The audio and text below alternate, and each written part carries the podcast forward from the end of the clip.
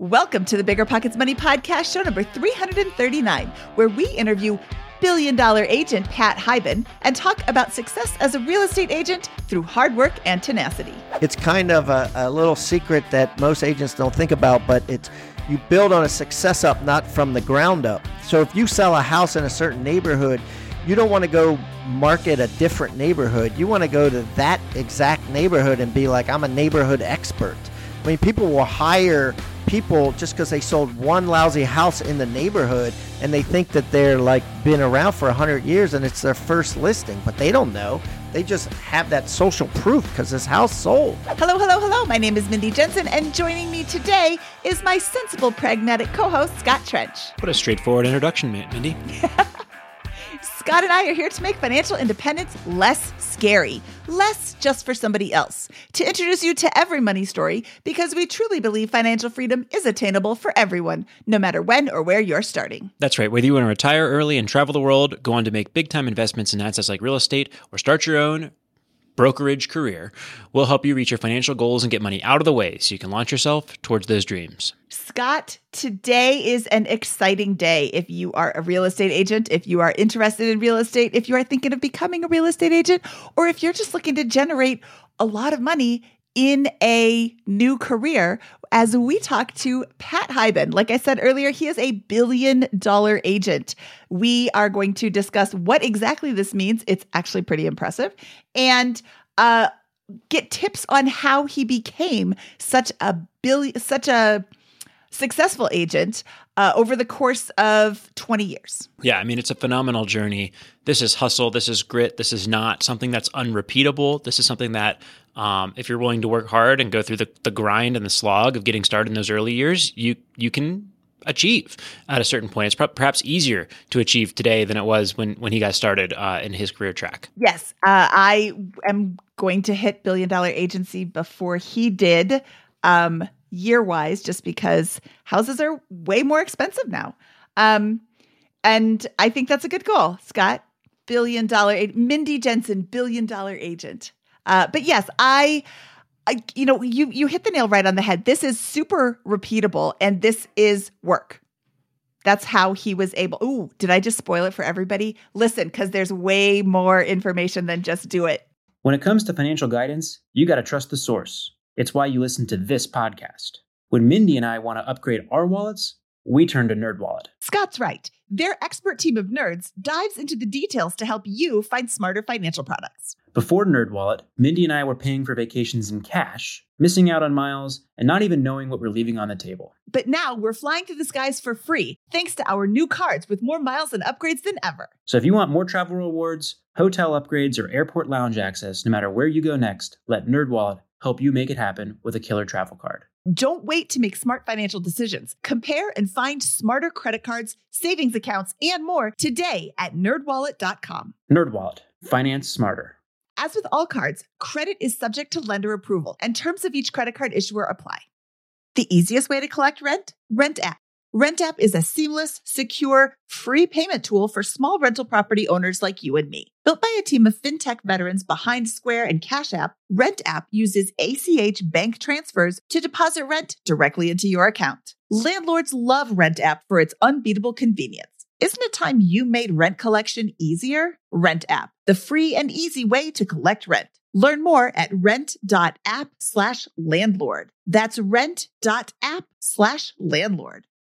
You ever feel like your vacation rental sits empty too often, missing out on potential income? Look, you're not alone. Many property owners struggle with underperforming bookings and the complexities of property management. But here's some good news Vacasa outperforms other property managers in 92% of the markets they operate. They've helped homeowners like you increase their bookings by an average of 24%, turning those empty days into profitable opportunities. Want to see what your earnings could look like with Vacasa? Visit biggerpockets.com slash Vacasa, spelled V-A-C-A-S-A, and get a free personalized income estimate today. That's biggerpockets.com slash Vacasa.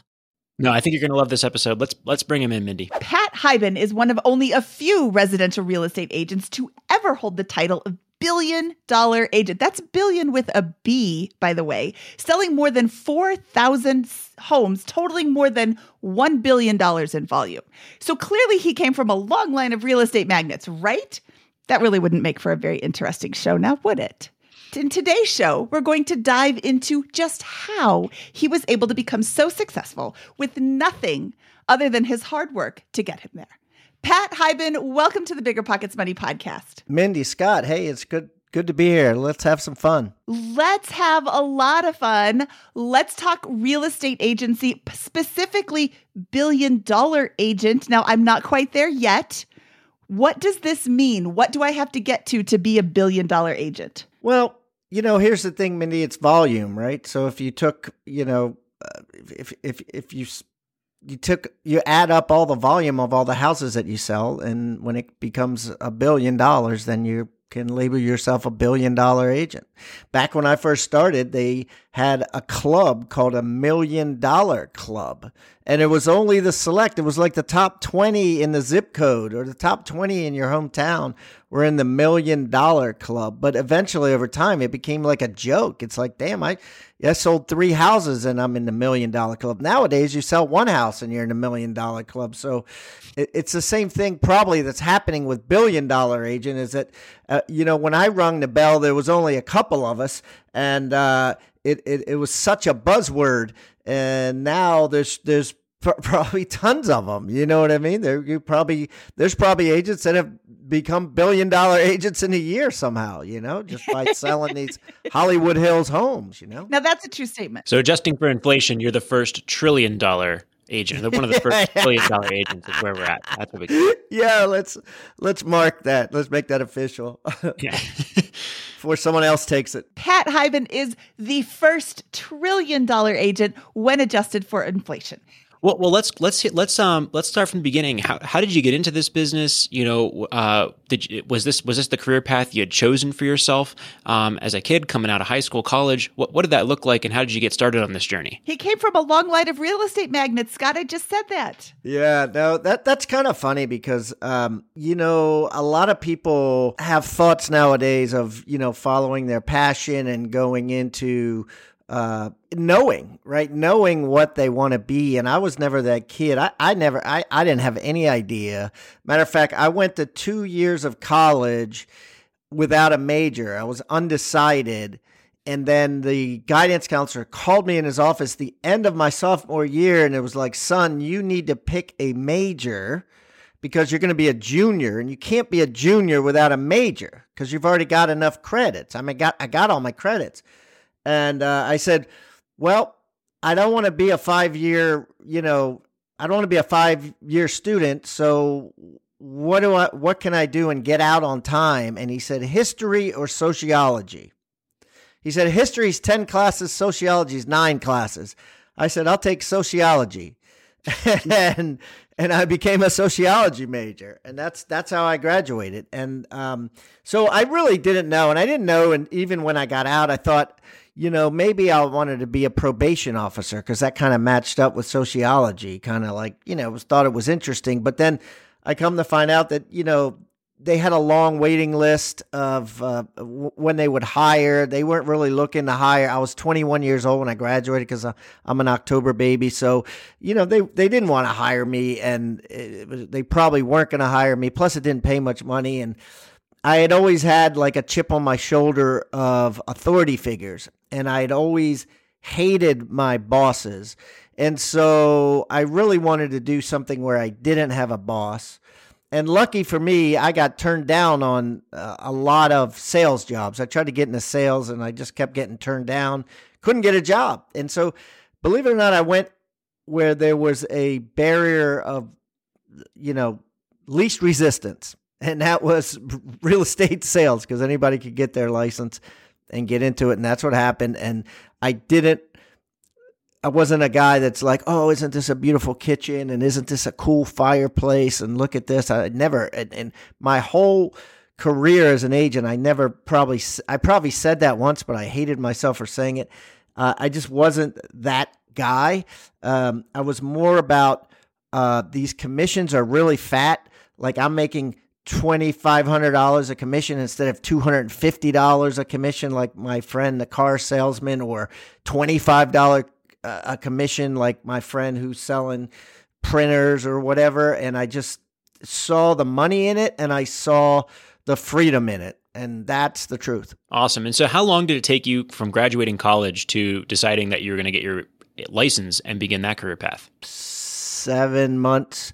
I tried a I tried a couple of things that didn't work. I tried a this like timeshare type vacation sales thing and I wasn't that good at it because it was very canned and um and it's funny story this is true the guy who I was working for when I left to become a real estate agent says, "Well, if you can't sell vacation packages, you're not going to be able to sell real estate." Well, that that proved true, of course. Yeah, yeah. what was your lifestyle like during that period? While you were kind of figuring your way, were, were you kind of just, um, you know, were you were just living really frugally? Was it tight? Was it hard? Was it were you kind of finding your way? Well, um, yeah. So I'm from a family of five kids, and all within like five years of each other. It feels like, and um, uh, my mom had a rule. She had a six month rule. She was like, if you go to college, you get six months when you get out. If you don't go to college, you get six months before, you know, you get 18 and a half and that's it. And then you got to get the hell out. And, um, so I lived at home for a little bit and then, uh, and then, yeah, then I found a place to rent. I had three other roommates. You know what I mean? I had this little tiny eight by eight room with three other roommates and I was a real estate agent out of that room. I had a two door Toyota Celica. Like I was bootstrapping it big time and got a couple sales to get a four door car so I could actually take people around and not have to, you know, meet me at houses. That that was the thing back then is putting people in your car, putting people in your back seat. You were like an Uber driver. I don't I don't think they like to do that anymore. But walk us through those first few sales. What were those like? That's a great um, thing too. So my first year in real estate, I made thirteen thousand two hundred bucks, and I still have the the like ten ninety nine for that. Um, and I got rookie of the year, million dollar agent. yeah, right. I think so. I think so. I think it was million. And what year was this? This was 1988. Was my first full year. So you know, uh, all buyers, almost all buyers. I had one listing, and guess who gave me the one listing? And I'll never forget him. Forget this. My dad. My my my parents were divorced, and um, he um, and my dad was living in a condo that he a one bedroom, one bath condo, and then he got remarried and he moved out of town, and he had it with another agent, and he gave me, he fired the other agent and gave it to me. Um, about halfway in my first year. And the funny thing is, it sat on the market for seven months. And to this day, I I'm grateful to my dad because he never harassed me and was like, "How come it's not sold? What's going on?"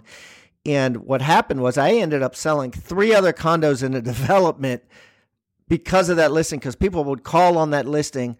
I'd tell them it was priced at fifty four thousand nine hundred, and they'd be like, "That's too much," and I'd be like, "Oh, there's three other ones in the 40s. Do you want to look at those? And it'd be like, yeah. And then I'd show them and sell them.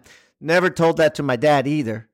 But finally, his sold, uh, you know, after I sold out the rest of the condo development. And, um, and then all the rest were just buyers I just picked up. They used to have something called floor duty. And basically, what it was where you volunteered to be a secretary. There was no secretary in the office. You volunteered to be a secretary. You you you sorted the mail, you did all kinds of stuff like that, and then when someone called in and says how much is one two three Umpty Ump Street, you said it's one hundred seventeen nine.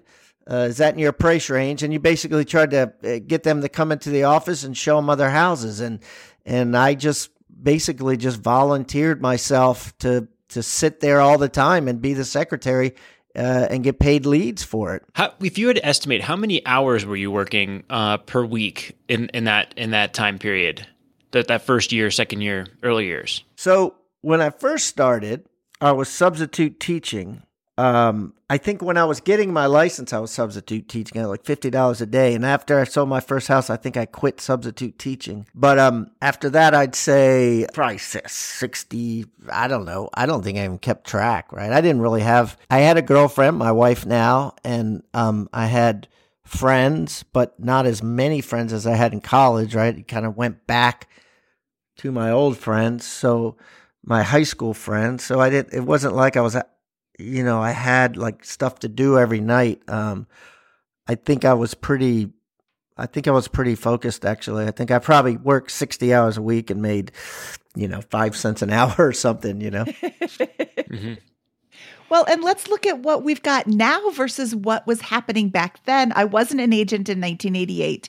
Um, so I don't know what commissions were, assuming they were around the same as 3% that we're Yeah. at right now. Your $54,000 condo for your dad netted you a whopping $1,600 and 20 1600 and everybody was on a 50-50 split like it wasn't even negotiable like you couldn't even go and go be like hey can i get 55 like the broke that was it you know? The broker was like everybody's on 50-50 if you don't like it leave. You go down the street and it, it was ant- the broker the brokerages that were sit- pretty much antitrust factory. Like they they all co- they all conspired to go 50-50 and that's not higher. And then and then interesting part of history then remax came in and they like dropped the bomb on that.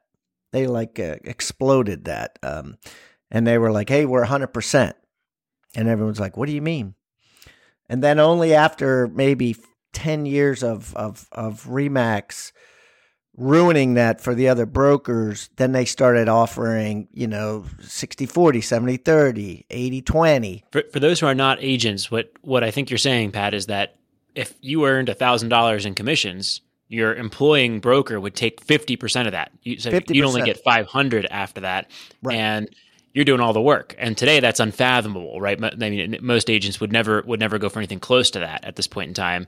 Um, but that was the real. That, that's what you're saying is the reality back then. Yeah, that was the reality back then, and it's kind of come full circle today. It's the same thing, with, but with teams, you know. So now the teams have become the broker.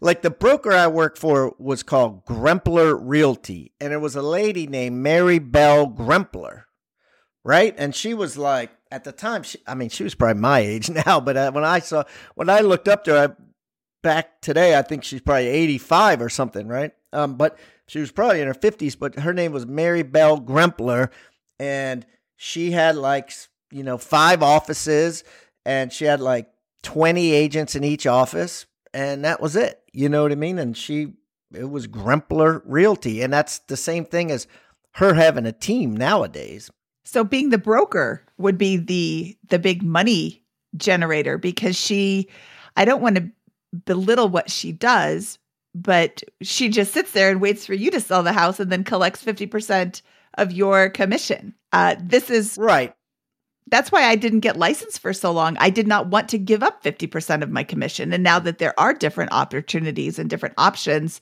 uh, I did get my license, but I am not making $1,600 when I sell a house. Now I'm making $16,000 when I sell a house. yeah So I'm on your heels, Pat. I am a million dollar agent already. yes congrats put that on your card walk us through walk us through what you what you think you did differently in those initial years to become a successful agent compared to your peers at that point in time. This is a great question. Um, so first of all, I like I said, my first year I had one listing. It was my dad's condo, and and then probably twelve or fifteen rentals and uh, buyers. Even sold a couple mobile homes. Um, like you know, I was just junkyard dogging it. And my second year, same thing, junkyard dogging it. Whatever I could get. If I got, if you gave me a lead, a scrap you know, I would hold on to that thing and hound you. If you told me, and the funny thing is, it's very hard to find nowadays, but if you told me we're going to move in a year and a half, that was a great lead for me. And I would call you like every month religiously and just be like, you know, getting closer, getting closer, because it was the old adage buyers are liars. And a year and a half meant nine months. So I'm going to keep calling them, right? So, um, so two years I did pretty much all buyers. And then everything changed in my third year. Because in my third year, I took a, a program called Sweat Hogs by Floyd Wickman. He's um he's the father of Gino Wickman, who created the you know um, traction and all those books about the EOS system. That's his dad. So he created a course which was like uh, a boot camp, and he said, forget about all buyers. I only want you to be a listing agent. And he said, "What I want you to do is go to the office and pick up the book. We had a we had a book back then called a crisscross directory, and it basically had everybody's name on every street and every phone number. And you and you were allowed to cold call and just call them and ask them had they thought about buying or selling a house. And he had a script, and he just you pasted the script up on front of the desk and and you know at the time I was 23 and I would just do what I was told and I did it. And lo and behold I got a couple of listings and uh, you had to go back to his class every week and if you didn't get a listing at his class you had to wear a dunce hat sit in the corner and on the dunce hat it said no but I will. That's how hardcore this was and um, I think by the time the class was over, I had like eight or nine listings. And and and then I realized that you never had to wear the dunce hat. I never wore the dunce hat. And I I and but but I used to drive the class with like four other agents from my office and they all had the the dunce hat cuz they wouldn't do it. Like they just wouldn't do it. Like I'd get there at 9 and I would just start calling and they would show up like 3 or whatever and chat and they'd make like 5 calls, I'd make like 500 and um, so what happened was I saw that if I was the listing agent, I was in control. Like I, I had a thousand, ten thousand other agents that worked for me suddenly, right? That were going to sell this listing for me. All I had to do is put it in this cool thing called MLS, right? I mean, at the end of the day, we all know, and there's a lot of agents that won't admit this, but and everything's going to sell if you price it right and put it in MLS. And so I knew that. He taught me that. I got listings, priced them right, put them in MLS. All these other agents sold them for me. Lo and behold, I, I think I made twenty four thousand my second year. My third year, I made eighty three thousand, and then my fourth year, I went over hundred thousand dollars. And uh, every year, then I every year after that, I was a listing agent. I was always having way more commissions from listings and buyers, and I just never went back. And I think that that was a huge lesson and I think it's a lesson that these agents don't learn fast enough these days. So let me pull out two things I'm noticing here. One is one is hustle. Uh, I'm going to make 500 calls compared to the other the, the, other folks on the team. And the other, you have not said this, but I'd be interested if this is true, uh, is this idea of funnels or, or control of your numbers, right? You're not making 500 calls just be, just to hustle, right? You're making 500 calls because you believe that if I make 100 calls, X percent will turn into a lead, X percent will turn into a listing, X percent will turn into a commission. Um, are those two hypotheses true on my end? Is, are, are those again, backdropping what we, we just said? Yeah, but yeah, um, but we didn't even uh, calculate the numbers back then. Basically, his rule was call until you get an appointment. And so, like, literally, I could call until one. And if I got an appointment at one, then I'd be done. If I didn't get an appointment, I'd have to keep calling. And the funny thing about that is it worked. Like, like he had these things called fair trades. Um, and what a fair trade is, is something that I'm going to offer you to come over and tell you what your house is worth. So I'm going to I'm going to give you a trade. So I'm going to give you a net sheet of all the Maryland closing costs down to the penny that are going to show you not only what you would sell for, but what you would actually net after your mortgage is paid off, all the transfer taxes, doc stamps, blah, blah, blah, blah, blah, blah, right? And that, that's kind of like a lot of people don't understand that. So that's kind of a fair trade, right? Or you give them um, a, a detailed list of everything they need to do to fix up their home uh, to get it ready for sale so they don't put a nickel in unless they get a dime back out. Would you like that list? Um, you know, a market analysis is a list, what you can get. Uh, you, you know, there's, there's like 10 fair trades that you could offer.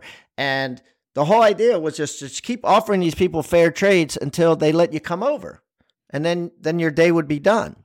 But you know, they they chances are they weren't going to let you come over if they were never thinking about selling, at least sort of thinking about selling.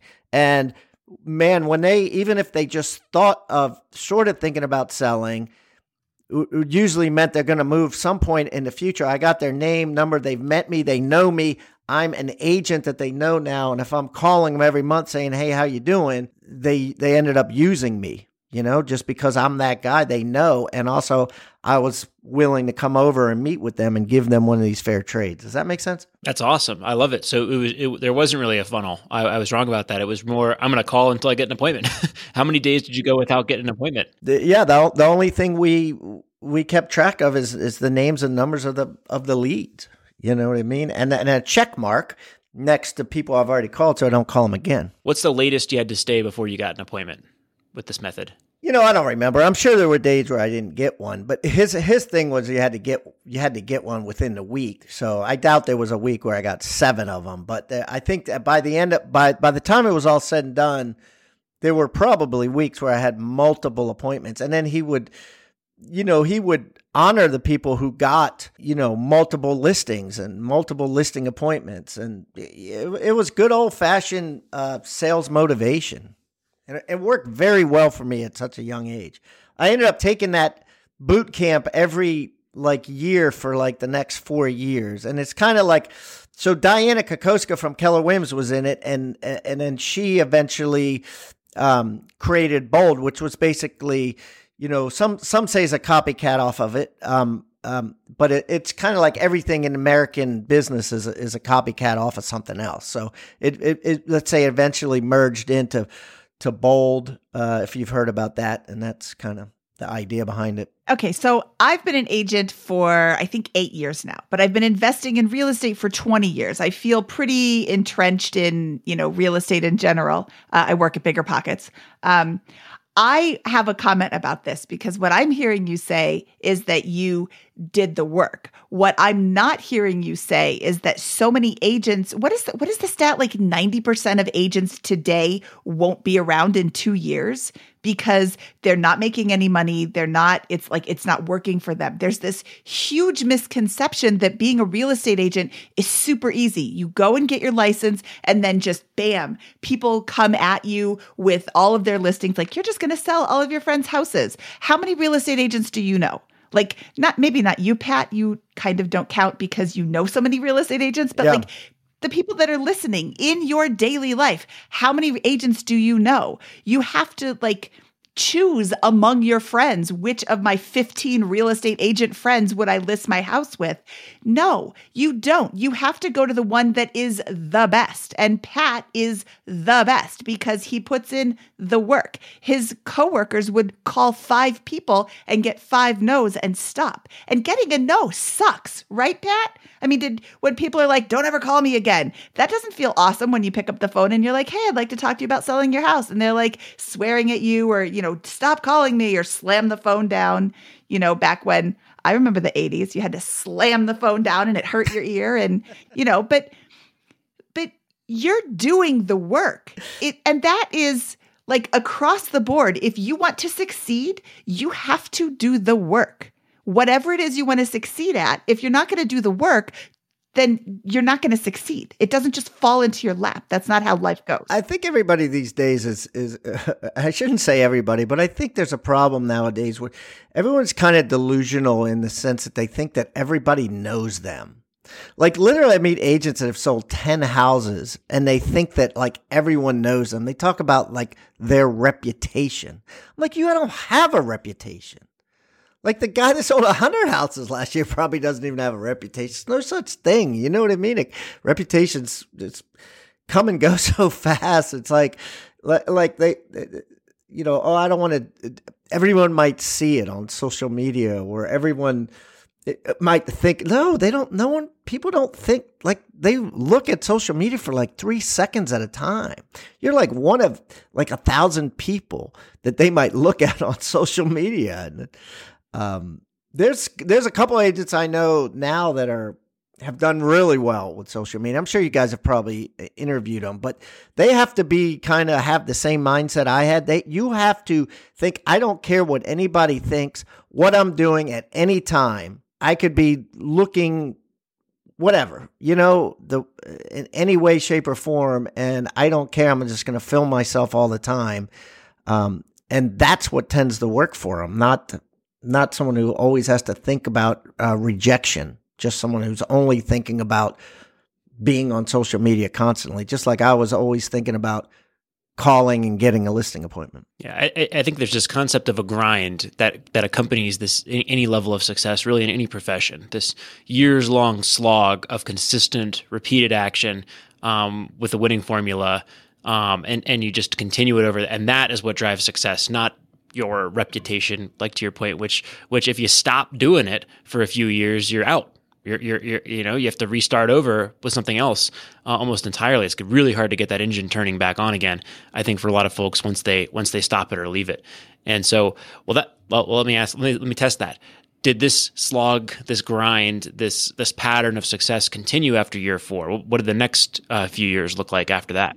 So yeah, it was it's a, that that's a great question too. I think I reached a point where I remember Remax had this thing called because uh, I eventually went to Long and Foster. I, I went to I've I've been at uh, you know my course of my career jump ship like five or six times like most agents, right? So, but um, I remember being at Remax. Uh, I had a broker name was Leslie Rock, and and um, they had this club called I think it was Platinum Club. It was where you earn two hundred fifty thousand in commissions, and for three years in a row, I made the platinum club, but it was like 257, 258, 250, 258 5 or something. And, and she, she noticed it. I didn't notice it.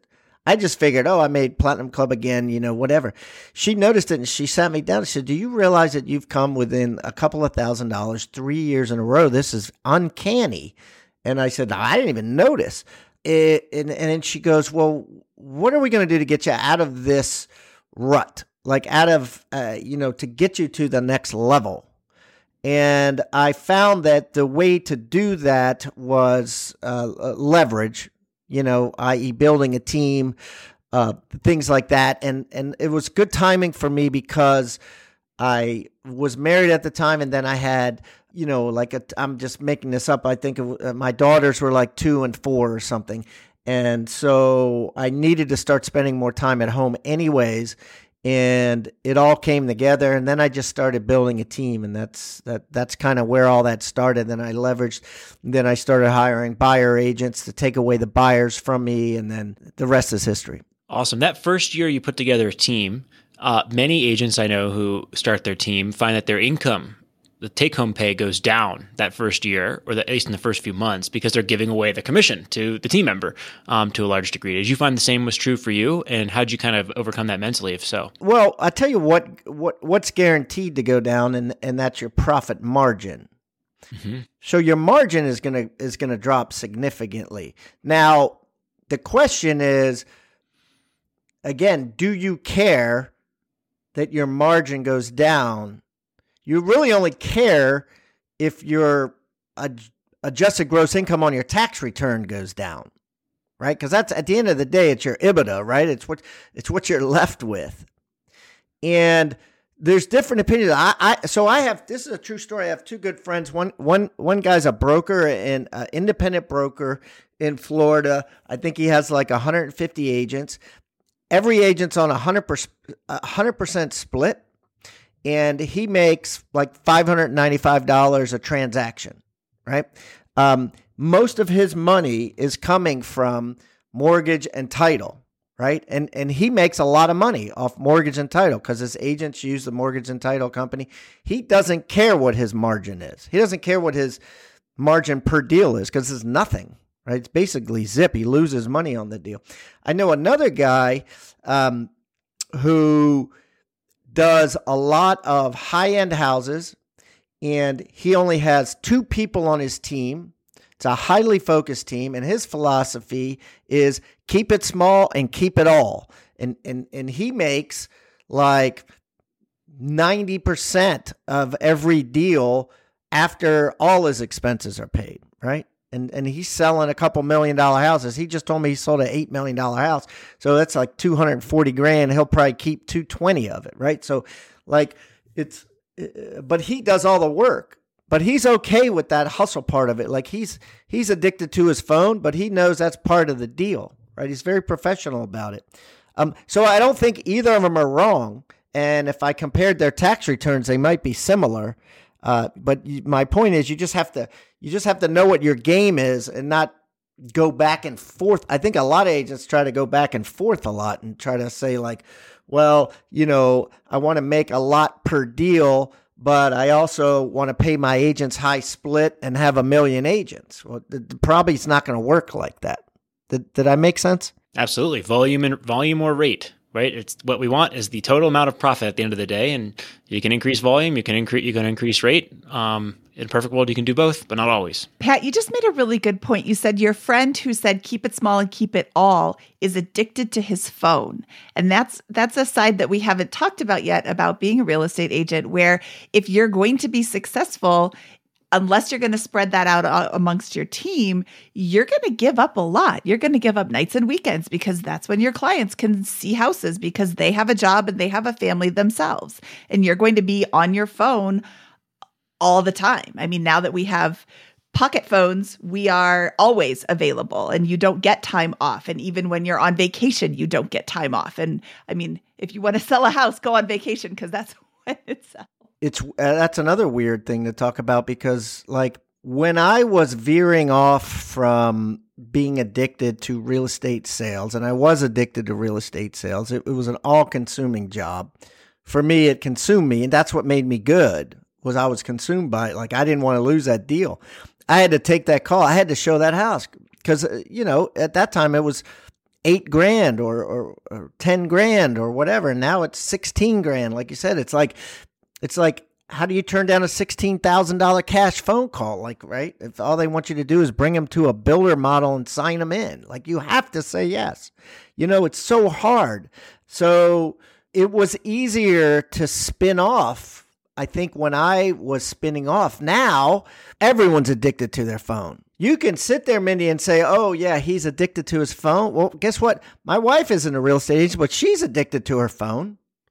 My kids are addicted to their phones. Everyone's addicted to their phones. I mean, you're going to do that. We might as well not be false prophets, right? I mean, who's not addicted to their phone? So the question is, are you going to be addicted to your phones for something that's going to make money? Are you going to be addicted to your phone for TikTok or something that's just going to, you know, serve you no purpose at all?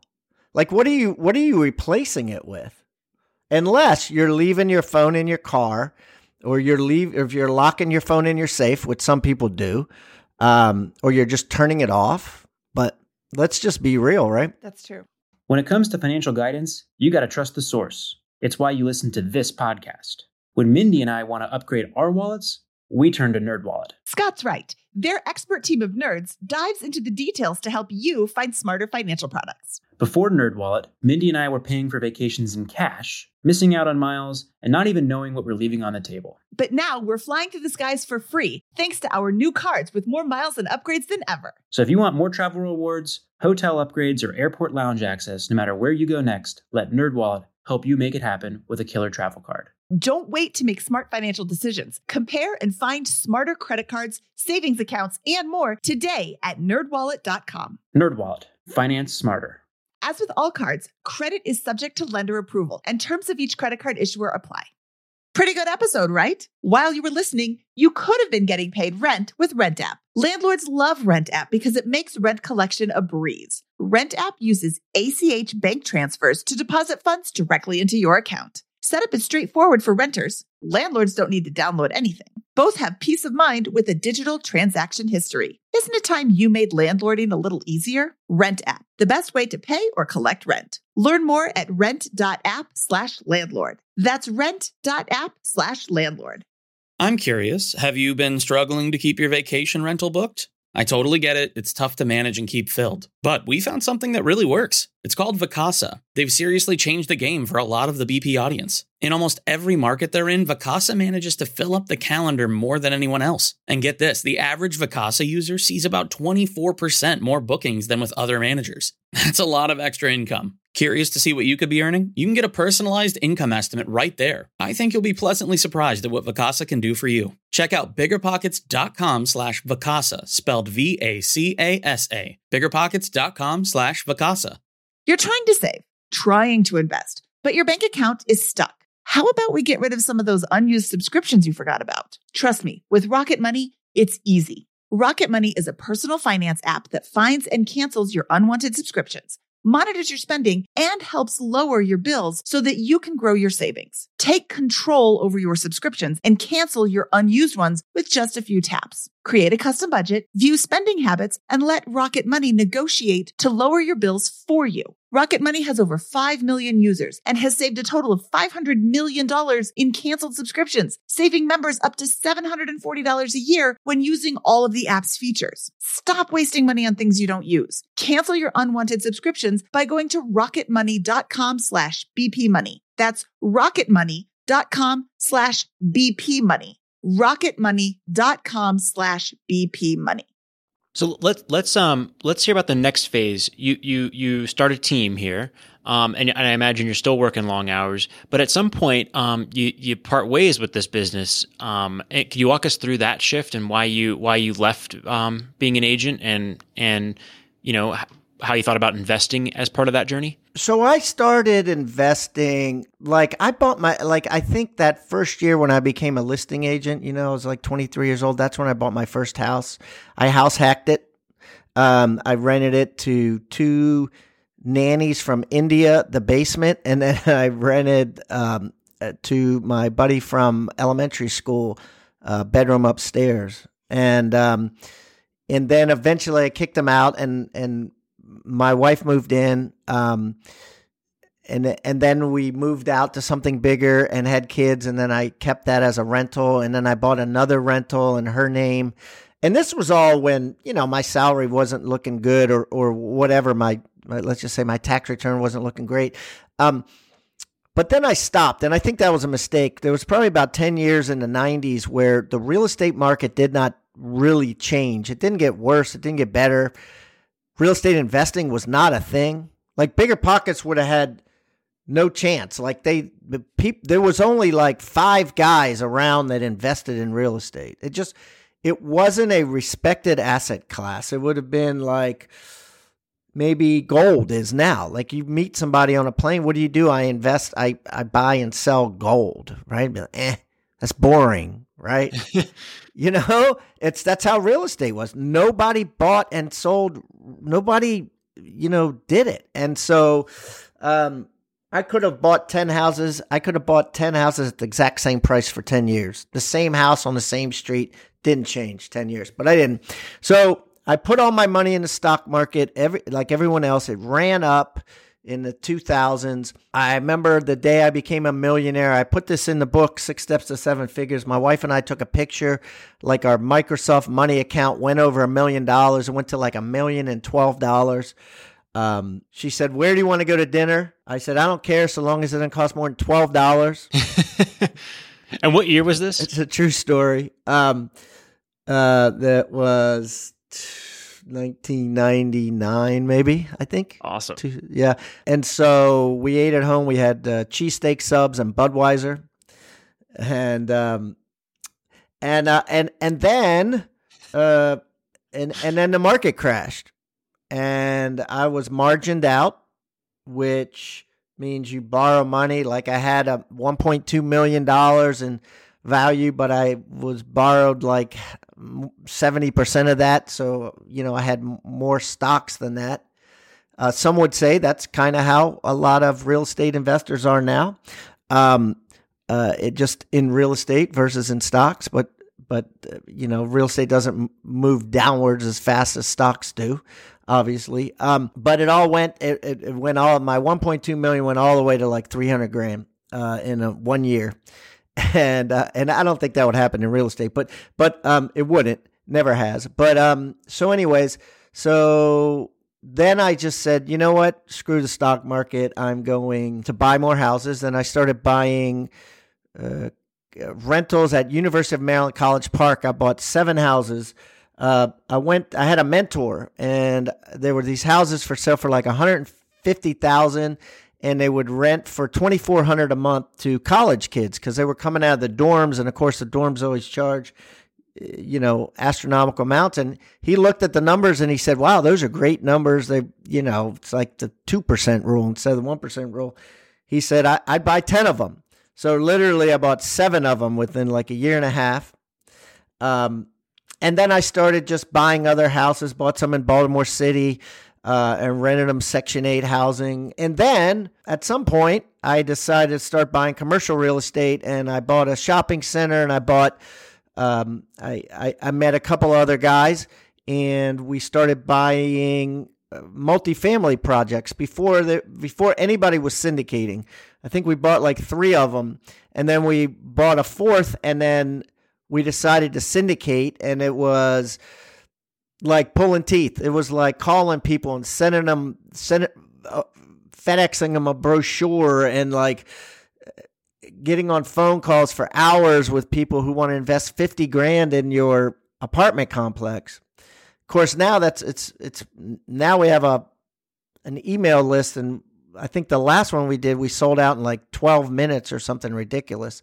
Um, but anyways, uh, that was about ten years ago. That was more than ten years ago, and now I have about two thousand doors uh, of apartments, and um, and so anyways, um, kind of telling stories that are sort of related to your question, but I, around 2010, I think I just got sick of it, Scott. But what happened was uh, everything changed. It's important to to pay attention. I think what I'm saying here, because a lot of agents lately have been asking me what they should really look for to determine when things have actually changed in this real estate market. And I, I tend to say the number of units. That's what changed for me, the number of units. And what the number of units means is the number of settlements. Doesn't matter the number of buyers, number of sellers, whatever. It's the number of settlements. Doesn't matter the days on the market. You you know the what percentage the prices drop. It's the number of units because like I had, I think we were averaging like forty five settlements a month, and we had a certain amount of bills and to pay, and I started profiting at let's say forty. Right, so the last five sales were all profit to me.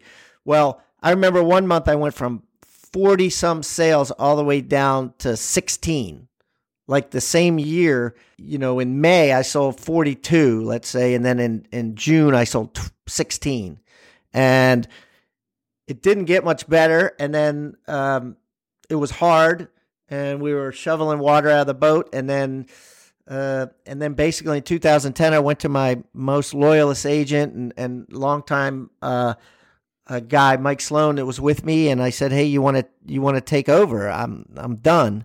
Um, and he said yes, and he kind of took over, and that's that was the beginning of my mental process. Where after that, I just checked out. You know. So so the catalyst was was uh, overwhelming amount of of uh, of work, but also um, just this like boom and bust uh, from your business in terms of settlements, um, and and just getting getting tired of that probably tons of hours and then emotional turmoil and anxiety about the that, that that part of the business. Is that is that right? Yeah, it was just terrible. It would have been like being at the best part of your life and then there's a shooting or something. You know what I mean? And I turn on the lights and the cops come and the fire department comes. I mean, it was just bad. You know, just it went because so I had a really high profit because it was all me. Like it was all I was responsible for everything. You know, there was no partners or anything in it. I had a great uh, statement not too long ago. They said uh, capitalism without bankruptcy is like Christianity without hell, and um, it was sort of like that. Like I had gotten the fruits of capitalism and I was making a ton of money, more than any money I've made in my life. I had a mortgage company, a title company, uh, everything I touched turned to gold. And then all of a sudden, the downside of capitalism happened and I was responsible for it all. So I wanted to get out of there as soon as possible. And I liken it to like going to Vegas and winning at craps and pulling all the money to myself and running up to my hotel room and putting it on the bed and watching a movie. And and I just wanted to take all the winnings and get out. I didn't want to wait for the market to come back. Does that make sense? Yeah. So so it's I mean it sounds like you uh uh you, you had a big boom up until the crowd, the housing crash, and even really into well, a year or two into the housing crash, but it eventually started catching up with your business and just was a miserable experience running running a real estate business in that time period with lower transaction volume and all that other all other kind of stuff. Yeah, I mean, I'd like to. It would be a, it might be a more better for my ego to say, oh yeah, well I I, I quit at the top You know what I mean? But it really wasn't like that. I quit. The universe was coming to me, and it it wasn't fun anymore. I wasn't as excited. I didn't like coming to work.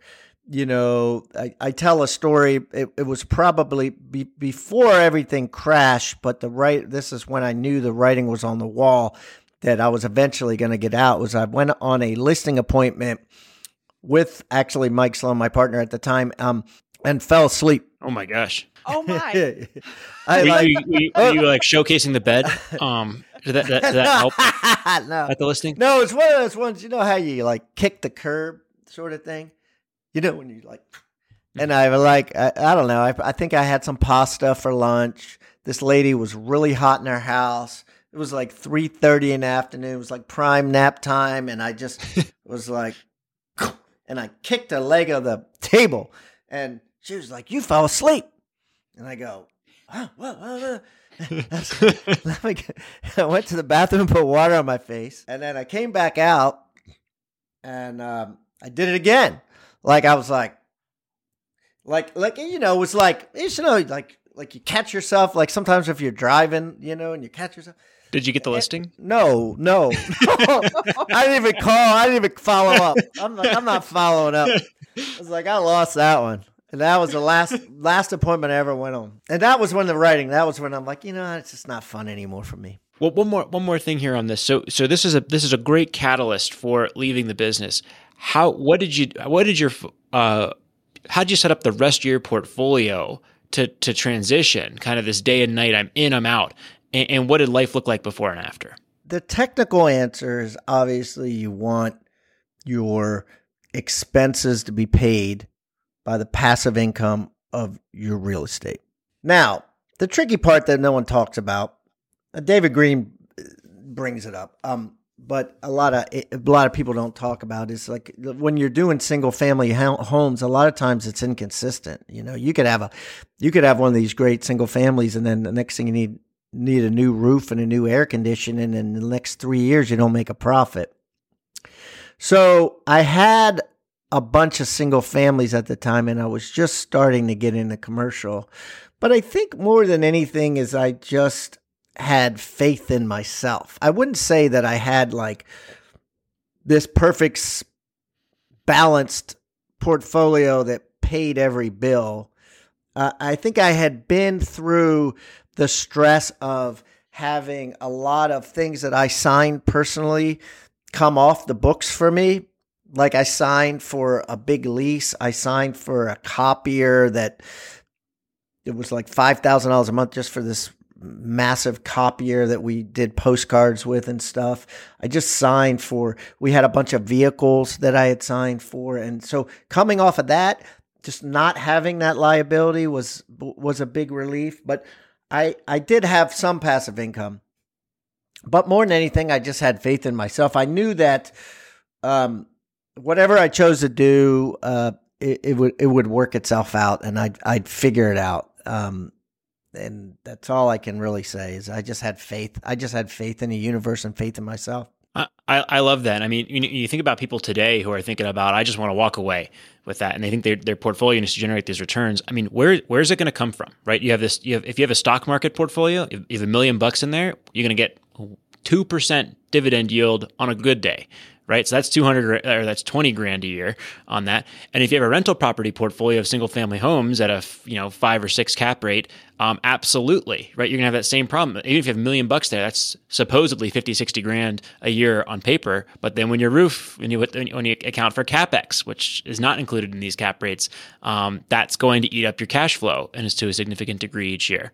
So, I mean, what, what can you do here? I think it's, you got to know what you want in your life. You need to have Ideally, I think a strong cash position. Did you have some cash set aside, like a, a significant emergency reserve when you walked away? Yeah, I did. Um, I've always been kind of a a numbers uh, guy. My mom was a math teacher, and she, my mom is is 88 years old, and she logs into her Merrill Lynch account every day. Um, she's she, she it's something that she does. I inherited it from her. I've always been a saver. I've always been, um, you know, I'm just obsessed with with with money. Like I'm constantly moving money around. And I think it served me in that I think about it so much that I do sell stuff. And a lot of people, you know, they don't they don't sell.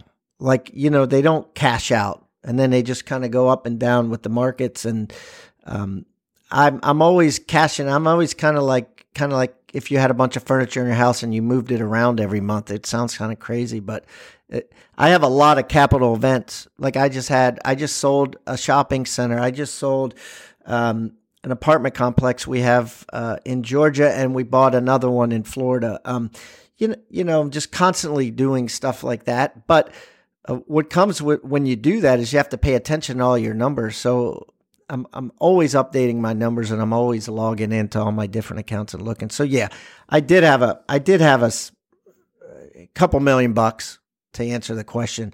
Pat, let me ask you a question about about this this concept of selling it. You know, one of the things I think you, you, that people struggle with. So I, will use myself as an example. I have uh, five properties here in Denver. They've done very well. They've gone up. Uh, like you mentioned earlier, I'm leveraged, probably similar to the way that you were leveraged um, on your margin portfolio that you, you said you said earlier, right? With with uh, probably like 60 40 um, debt to equity on those on those properties.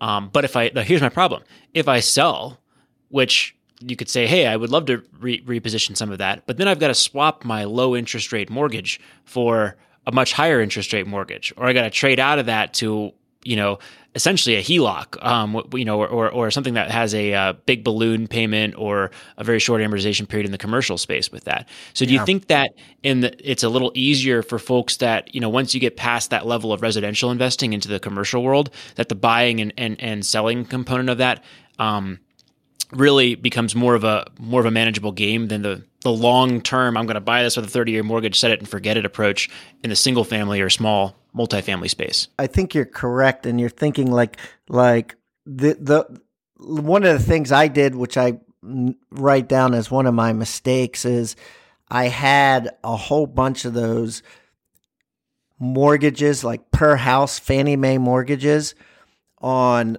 a bunch of the houses that I had, and then I paid them all off. Um, this was probably like right around the time we were talking, probably like 2000 and probably the worst time to do it, probably like 2011, 12, whatever. I thought everything was going to, whatever, I'm going to pay everything off. So I paid everything off.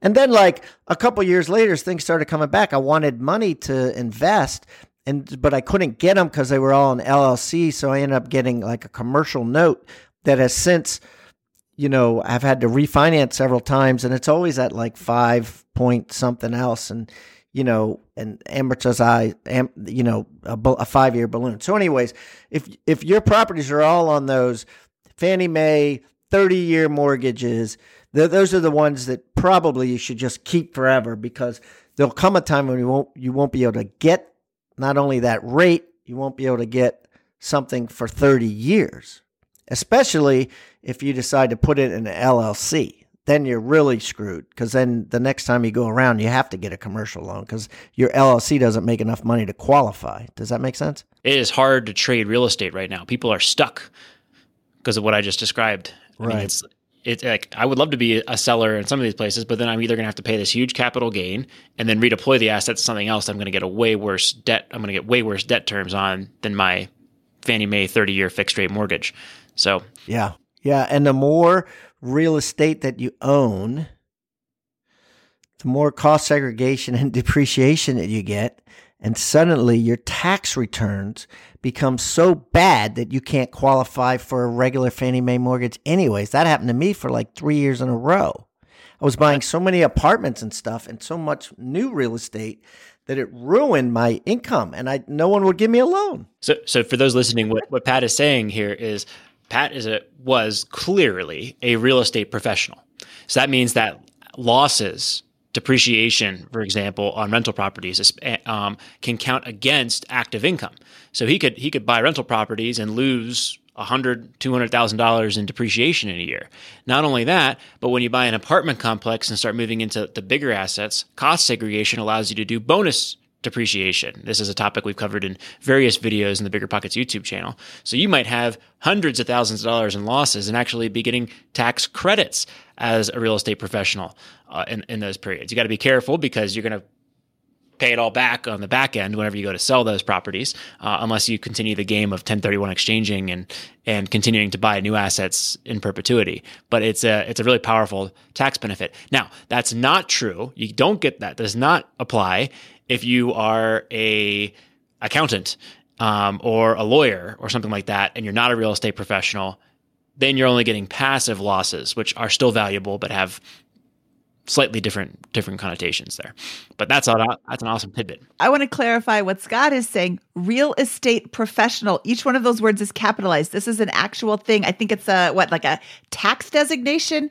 This is mm-hmm. uh, this is something there. There's a lot you have to do to qualify to be a, a real estate professional. Um, you can't have a full time job if basically you can't have a full-time job if you are a real estate professional. Uh, lots of lots of hoops to jump through but it can be very very very beneficial when it comes tax time. So if you think you're a real estate professional talk to your accountant who will most likely slap you down and say no you're not. Um, but if you are yay! Because yeah i was like i work at bigger pockets. I'm a real estate agent. I have rentals. Like why am i not why don't i qualify? And they're like here's 17 reasons why you don't qualify. I'm like to get a different accountant. I mean, it's it's the best thing in the tax United States tax system. It's you know, it's it's the reason why Donald Trump's tax returns showed that he didn't pay any taxes because he's a real estate mogul. Yeah, this is a this is a cheat a cheat code here, and I Pat, let me ask you this as a direct question with this: Do you think that your wealth accumulation began exploding when you started purchasing these rental properties and taking advantage of these depreciation benefits to shield that active income um, from taxes. Yeah, yeah, absolutely. I've, I've just been so fortunate to, you know, I'm a real estate agent since I was 21 years old. So, like, it was never a question whether I qualified for that uh, designation. And it's, it's just so awesome. It's like people don't understand it.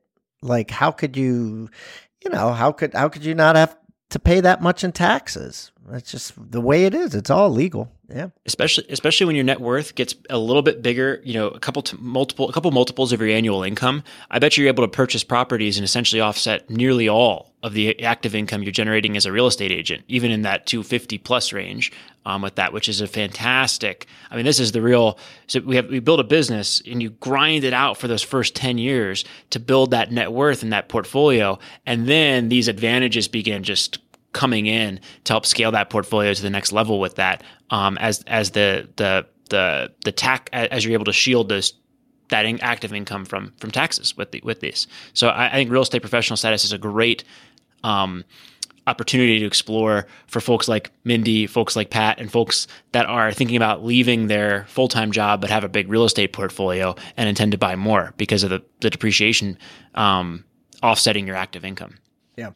So Pat, um, you you've recently uh, uh, brought two books into the bigger pockets family here in the last uh, last 30 days which is pretty pretty uh, remarkable. So not, not only are you a successful real estate agent uh, investor uh, family man um, general life uh, success story but you're now you know a published author a couple times over. Um, why did you bring those books into the bigger pockets family and can you tell us a little bit about them? Absolutely yeah. I mean you guys were um, you're a dream come come true for me for for both of these books. Like uh, I'm good friends with Matt uh, Faircloth from uh, he's a he's a member of GoBundance, and you, you know we were talking. Tim Rhode and I were talking to him about our newest idea of a book. Um, at that time, the Quitters Manifesto.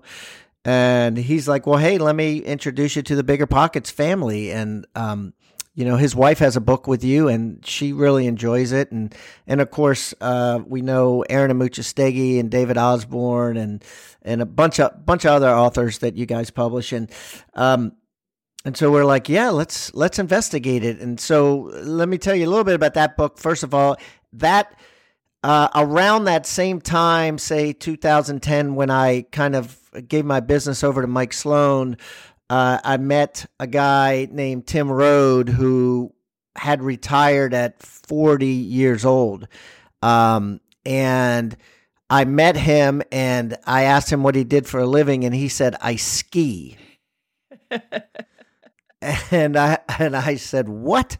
And he used to be a top agent himself, and and and he basically taught me how to uh, remove this identity that we've that we grow. You know, if you're a doctor, or a lawyer, or a real estate agent, you grow an, an identity. I grew an identity. I was like a, I, uh, you know, I I I was a local celebrity in my town, and I had a huge identity that I just gave a, eventually just gave up on or gave away or walked away from. Um, and he taught me how to do that. And so when I started hearing about the great resignation and, uh, and all these people quitting their jobs in COVID, I called him and I say, Hey, Tim, you were my mentor. I'm your mentee. We both quit our occupations uh, right in the middle, kind of of where we probably shouldn't have in most people's minds.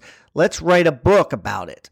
And as we talked about it, we decided to write a very tactical book, not a strategic book that is encouraging people to quit, but a book that's only made for people who've already decided to quit and just don't know the steps to go through to do it.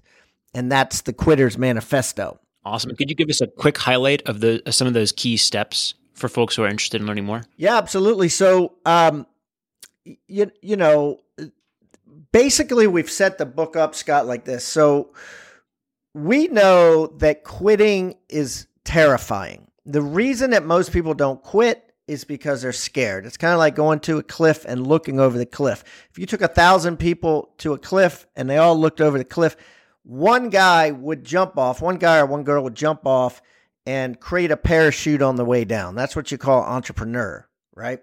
Uh, the other 999 might take a selfie and run, right? And say it's scary. So we said, okay, what's going to get those people to not run away from this scary, scary, scary cliff?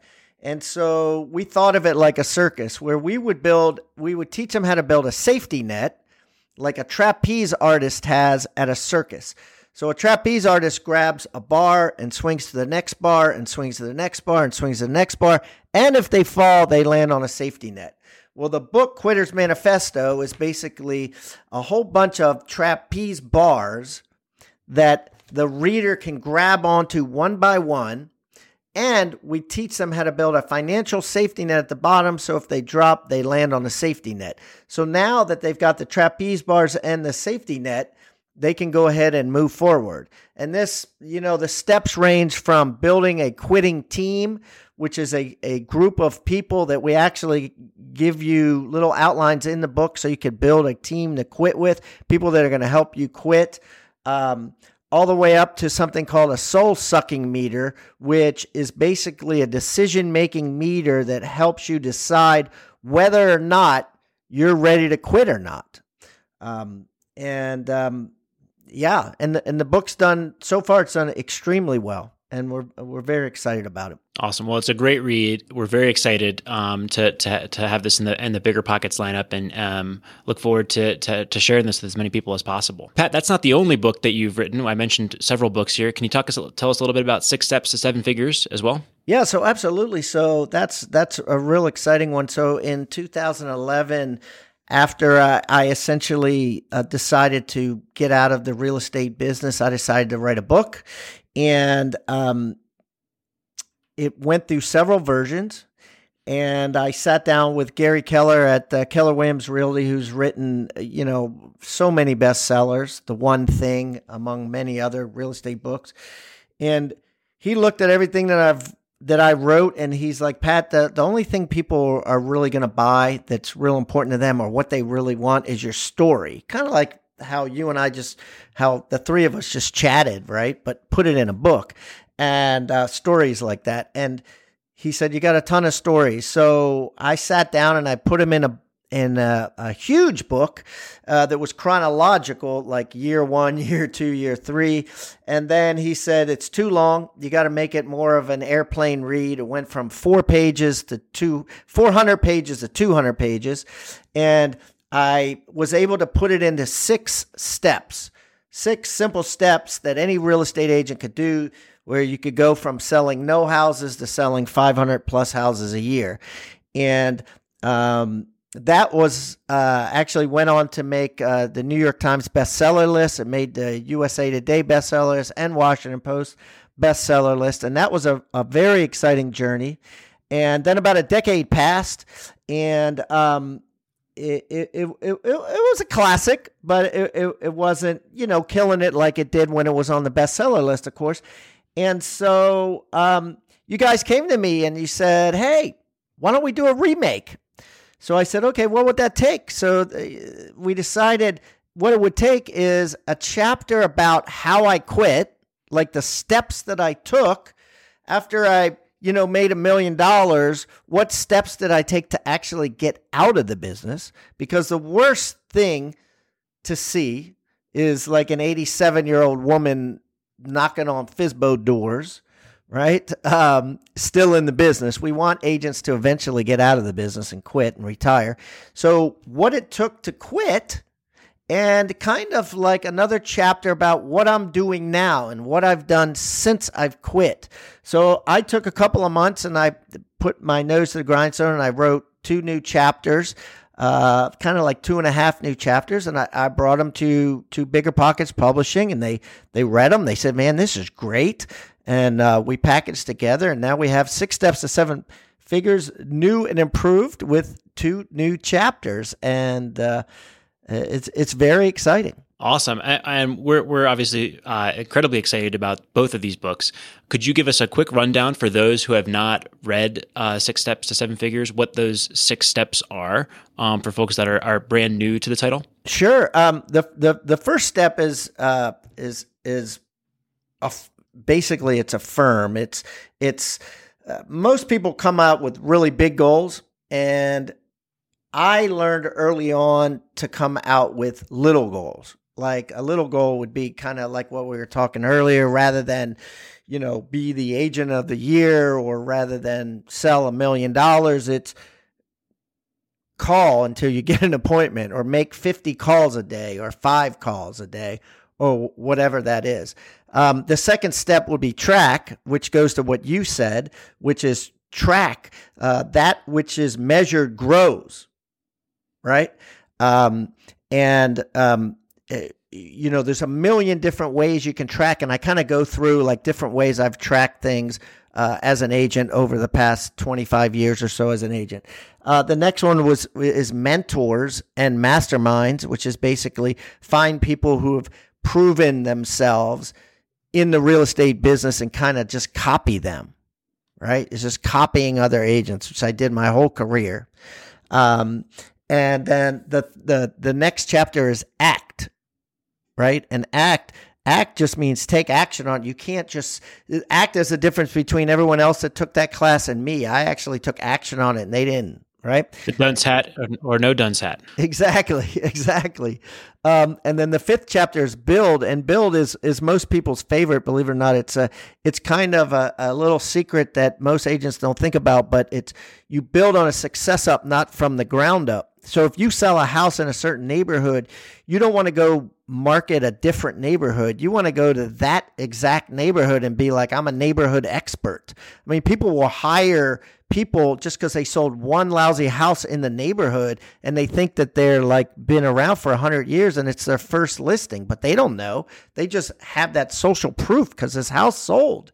Um, and you could do that with school teachers. I tell how I did it with school teachers, how I did it with police officers, how I did it with million dollar homes, just taking one success and then building and saying, oh, I sold a house to Officer Jenkins, Officer Smith, and Officer Pinkney. And they're like, oh, really? You're my agent. Boom. You know, um, so uh, build. And then the last chapter is invest, which is just basically shows, talks about everything you guys talk about at Bigger Pockets, which is, you know, don't, don't just, as you make more money, don't just spend more money on watches and, and bigger houses and more cars and and more things you know keep your expenses similar and save do like my mom does and save money count money make your goal this is how much money i have today this is how much i want to have at the end of the year. That that should be your goal rather than i want to have three rolex watches. And and that's kind of the th- those are the six steps. Well, it's it's a fantastic book. We're very uh, we're very grateful that you've decided to publish with Bigger Pockets, and uh, look forward to sharing it with, with as many people as possible. My pleasure. I'm excited. Like I said before, I've been an agent for a while. I've been involved in real estate for a long time, and I started reading the book to prepare for this show. And I'm reading, and I'm like, okay, okay, you know, what am I really going to learn? I could not turn the pages fast enough. It doesn't matter how much time you have been an agent. If you're a new agent, if you're an older agent, if you think you know everything like me, you're going to learn so much from this book. It's like a master class in being a successful real estate agent. I really loved that book. Where can people find out more about you, Pat? Um, you know, uh, here's the thing. This is funny. So I, I so I have a, a new website. It's called Hiban.com. It's it's the same website I used to have my real estate houses on, and I, I I just had it updated. So just go to Hiban.com and everything's on there. Awesome. Thank you so much for coming on today, Pat. It's a great, uh, it's a, a, pleasure to talk with you. And uh, we're very grateful for uh, you joining the Bigger Pockets publishing world. Thanks, guys. I, I really had a lot of fun. And uh, to me, this is enjoyable. I, I've been talking about the Quitters Manifesto for like 25 podcasts in a row. So to do this was very refreshing. And um, yeah. if you, uh, if either of you guys are ever uh, on vacation or sick or you need a stand in, you know, reach out to me. I, I love talking. So I'd love to uh, help out if I can, if you need me to. Okay, Pat, this was a delight to talk to you today. Thank you so much for joining us. I had such a good time talking to you, listening to your story, and uh, getting this personal masterclass on being a successful agent. Okay, Scott, that was Pat Hiban, uh, billion dollar agent. I think that that uh, cannot be stressed enough because that is really impressive when you're selling $50,000 houses. Um, his his book Six Steps to Seven Figures was I'm not kidding. I could not stop turning the pages. I could not I really do think I know everything. And then I read this book I'm like, "Oh, I could be doing that. I could be doing that. I could be I am doing that. I could be doing that. I could be doing that. It's just a fantastic book if you want to be a, a successful real estate agent. It's literally the step by step how to. I did it. You can do it too. Yeah, I mean that's that's awesome, and so so is Quitter's Manifesto. I mean, it's just a step by step guide to come overcoming a lot of those challenges that uh, are surround the idea of actually leaving your profession. We build up this kind of this concept of financial freedom for so long in our minds, and um, and build this these portfolios. But it's really not even about the portfolio when you talk to hundreds of people that are uh, across hundreds of people I've communicated with, and I know that you've met as well, that are struggling with early retirement in a non-financial sense, uh, not just in the context of their their portfolio allocations and the cash position and those types of things. We we like to talk about here at BP Money. Right. I mean, Carl struggled. We were we had hit our number. We had doubled our number and then he's like, "Oh, I don't know. I don't know." It's it's hard. What if? What if syndrome really really does hit everybody? So, yeah, that's an excellent book as well. I do want to call out two great nuggets we got from today's show that I really thought were powerful. One was the the concept, you know, he's talking about buying and selling, right? And you know, most of the time eh, when we talk about building wealth here at, at bigger pockets it's in the context of buying and why is that but because the vast majority of people who are you know in, interested in this business are getting into it right i'm building my first hundred grand in net worth my first million my first whatever um, 10000 and i need to use that net worth to buy an investment and begin investing in, accumula- in accumulating assets. And he was talking about how not enough people talk about selling, right? And I think that's a great point. I mean, when you have a large portfolio and you've got a big business, asset allocation, re- redeploying your capital, all that kind of stuff makes a lot of sense. But it's also very hard for investors like us, um, us being all of the people who are listening, and myself included, who invest in single family or small multifamily real estate with 30 year fixed rate Fannie Mae mortgages. How do you trade? out of a out of one of those properties, right? And I've been I've been looking at this and thinking about this with my own portfolio. If I sell, I, I, have to I have to pay significant ta- capital gains taxes, or I have to 1031 exchange, which involves me swapping my great mortgage for a worse one, most likely, right? Um, or if I cash out refinance, I'm doing the exact same thing and pulling taking out my great mortgage and replacing it with a much a much worse one. Um, I've talked to some accountants recently and heard about creative things like buying, you know, selling your existing portfolio and then doing a cost segregation analysis on the new purchase to offset most of the capital gains taxes. But I think that there are not a lot of great options right now for real estate investors who have 30 year mortgages on single family rentals or small multifamily investments other than to hodl, hold on for dear life, right? Um, and just continue holding. I'd be really interested um, if other folks had opinions on that that were contrary to that and wanted to discuss those. So I'd love um, how you think about selling and trading real estate um, and accounting for the tax challenges um, which are good problems for all of us who have been investing for a long period of time. But I think that's a in- really interesting point there. Absolutely. And I will post this in our Facebook group, which can be found at facebook.com slash groups slash BP money. So please join the conversation. How do you think about selling properties and reinvesting your your uh, assets into higher cost and higher interest rate investments? Um, honestly, Scott, my thought is, why do you have to sell? I don't, but I just I just thought about I thought about it in the context of of of trading um, that real estate, and it's like if I wanted to sell, I would have to really believe in my alternative investment because I'm going to be giving up a lot in order to do that in, uh, in the form of paying taxes right now um, and exchanging my great mortgage for a much higher one. So uh, if I if I if I want to avoid the taxes, I'd have to really believe in the next piece of real estate over and above my existing portfolio. So I'm not going to sell. I'm happy with my, my current portfolio, but it's a challenge for a lot, I think a lot of folks there um, who've experienced that appreciation and don't have an alternative to deploy it into. So the second big point though was the real estate professional status.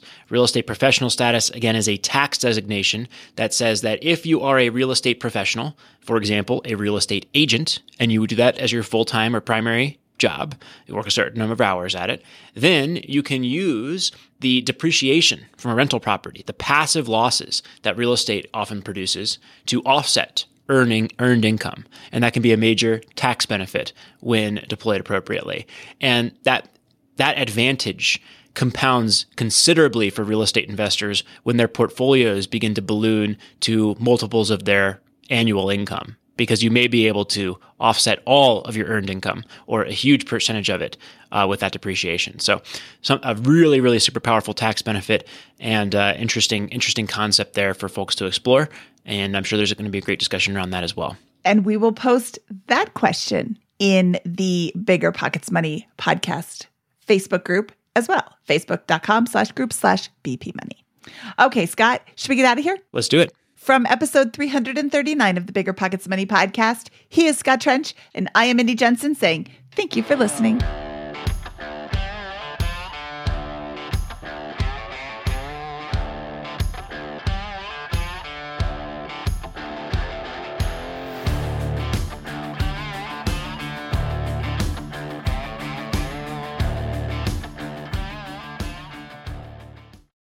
There's a reason small multifamily investing is so popular in the Bigger Pockets community. With just a 3.5% down payment, you can own up to four different units. Think about it. If you house hack and live in one of the units, you still have three different groups of tenants helping to pay down your mortgage each month, four kitchens and bathrooms you can renovate to increase your property value, four different Airbnbs, medium term rentals, or other rental strategies you can try in one property, all in just one transaction. Of course, the question is, where do you find a small multifamily property that you can afford? Which market and which deal is best for you?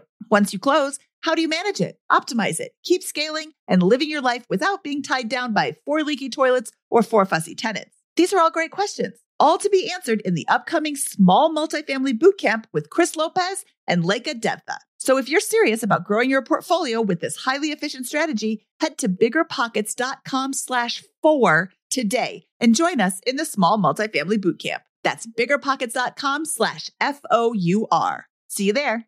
The content of this podcast is for informational purposes only. Past performance is not indicative of future results, and all host and participant opinions are their own. Investment in any asset, real estate included, involves risk. Use your best judgment and consult with qualified advisors before investing. Only risk capital you can afford to lose. Bigger Pockets LLC disclaims all liability for direct, indirect, consequential, or other damages arising from reliance upon information presented in this podcast.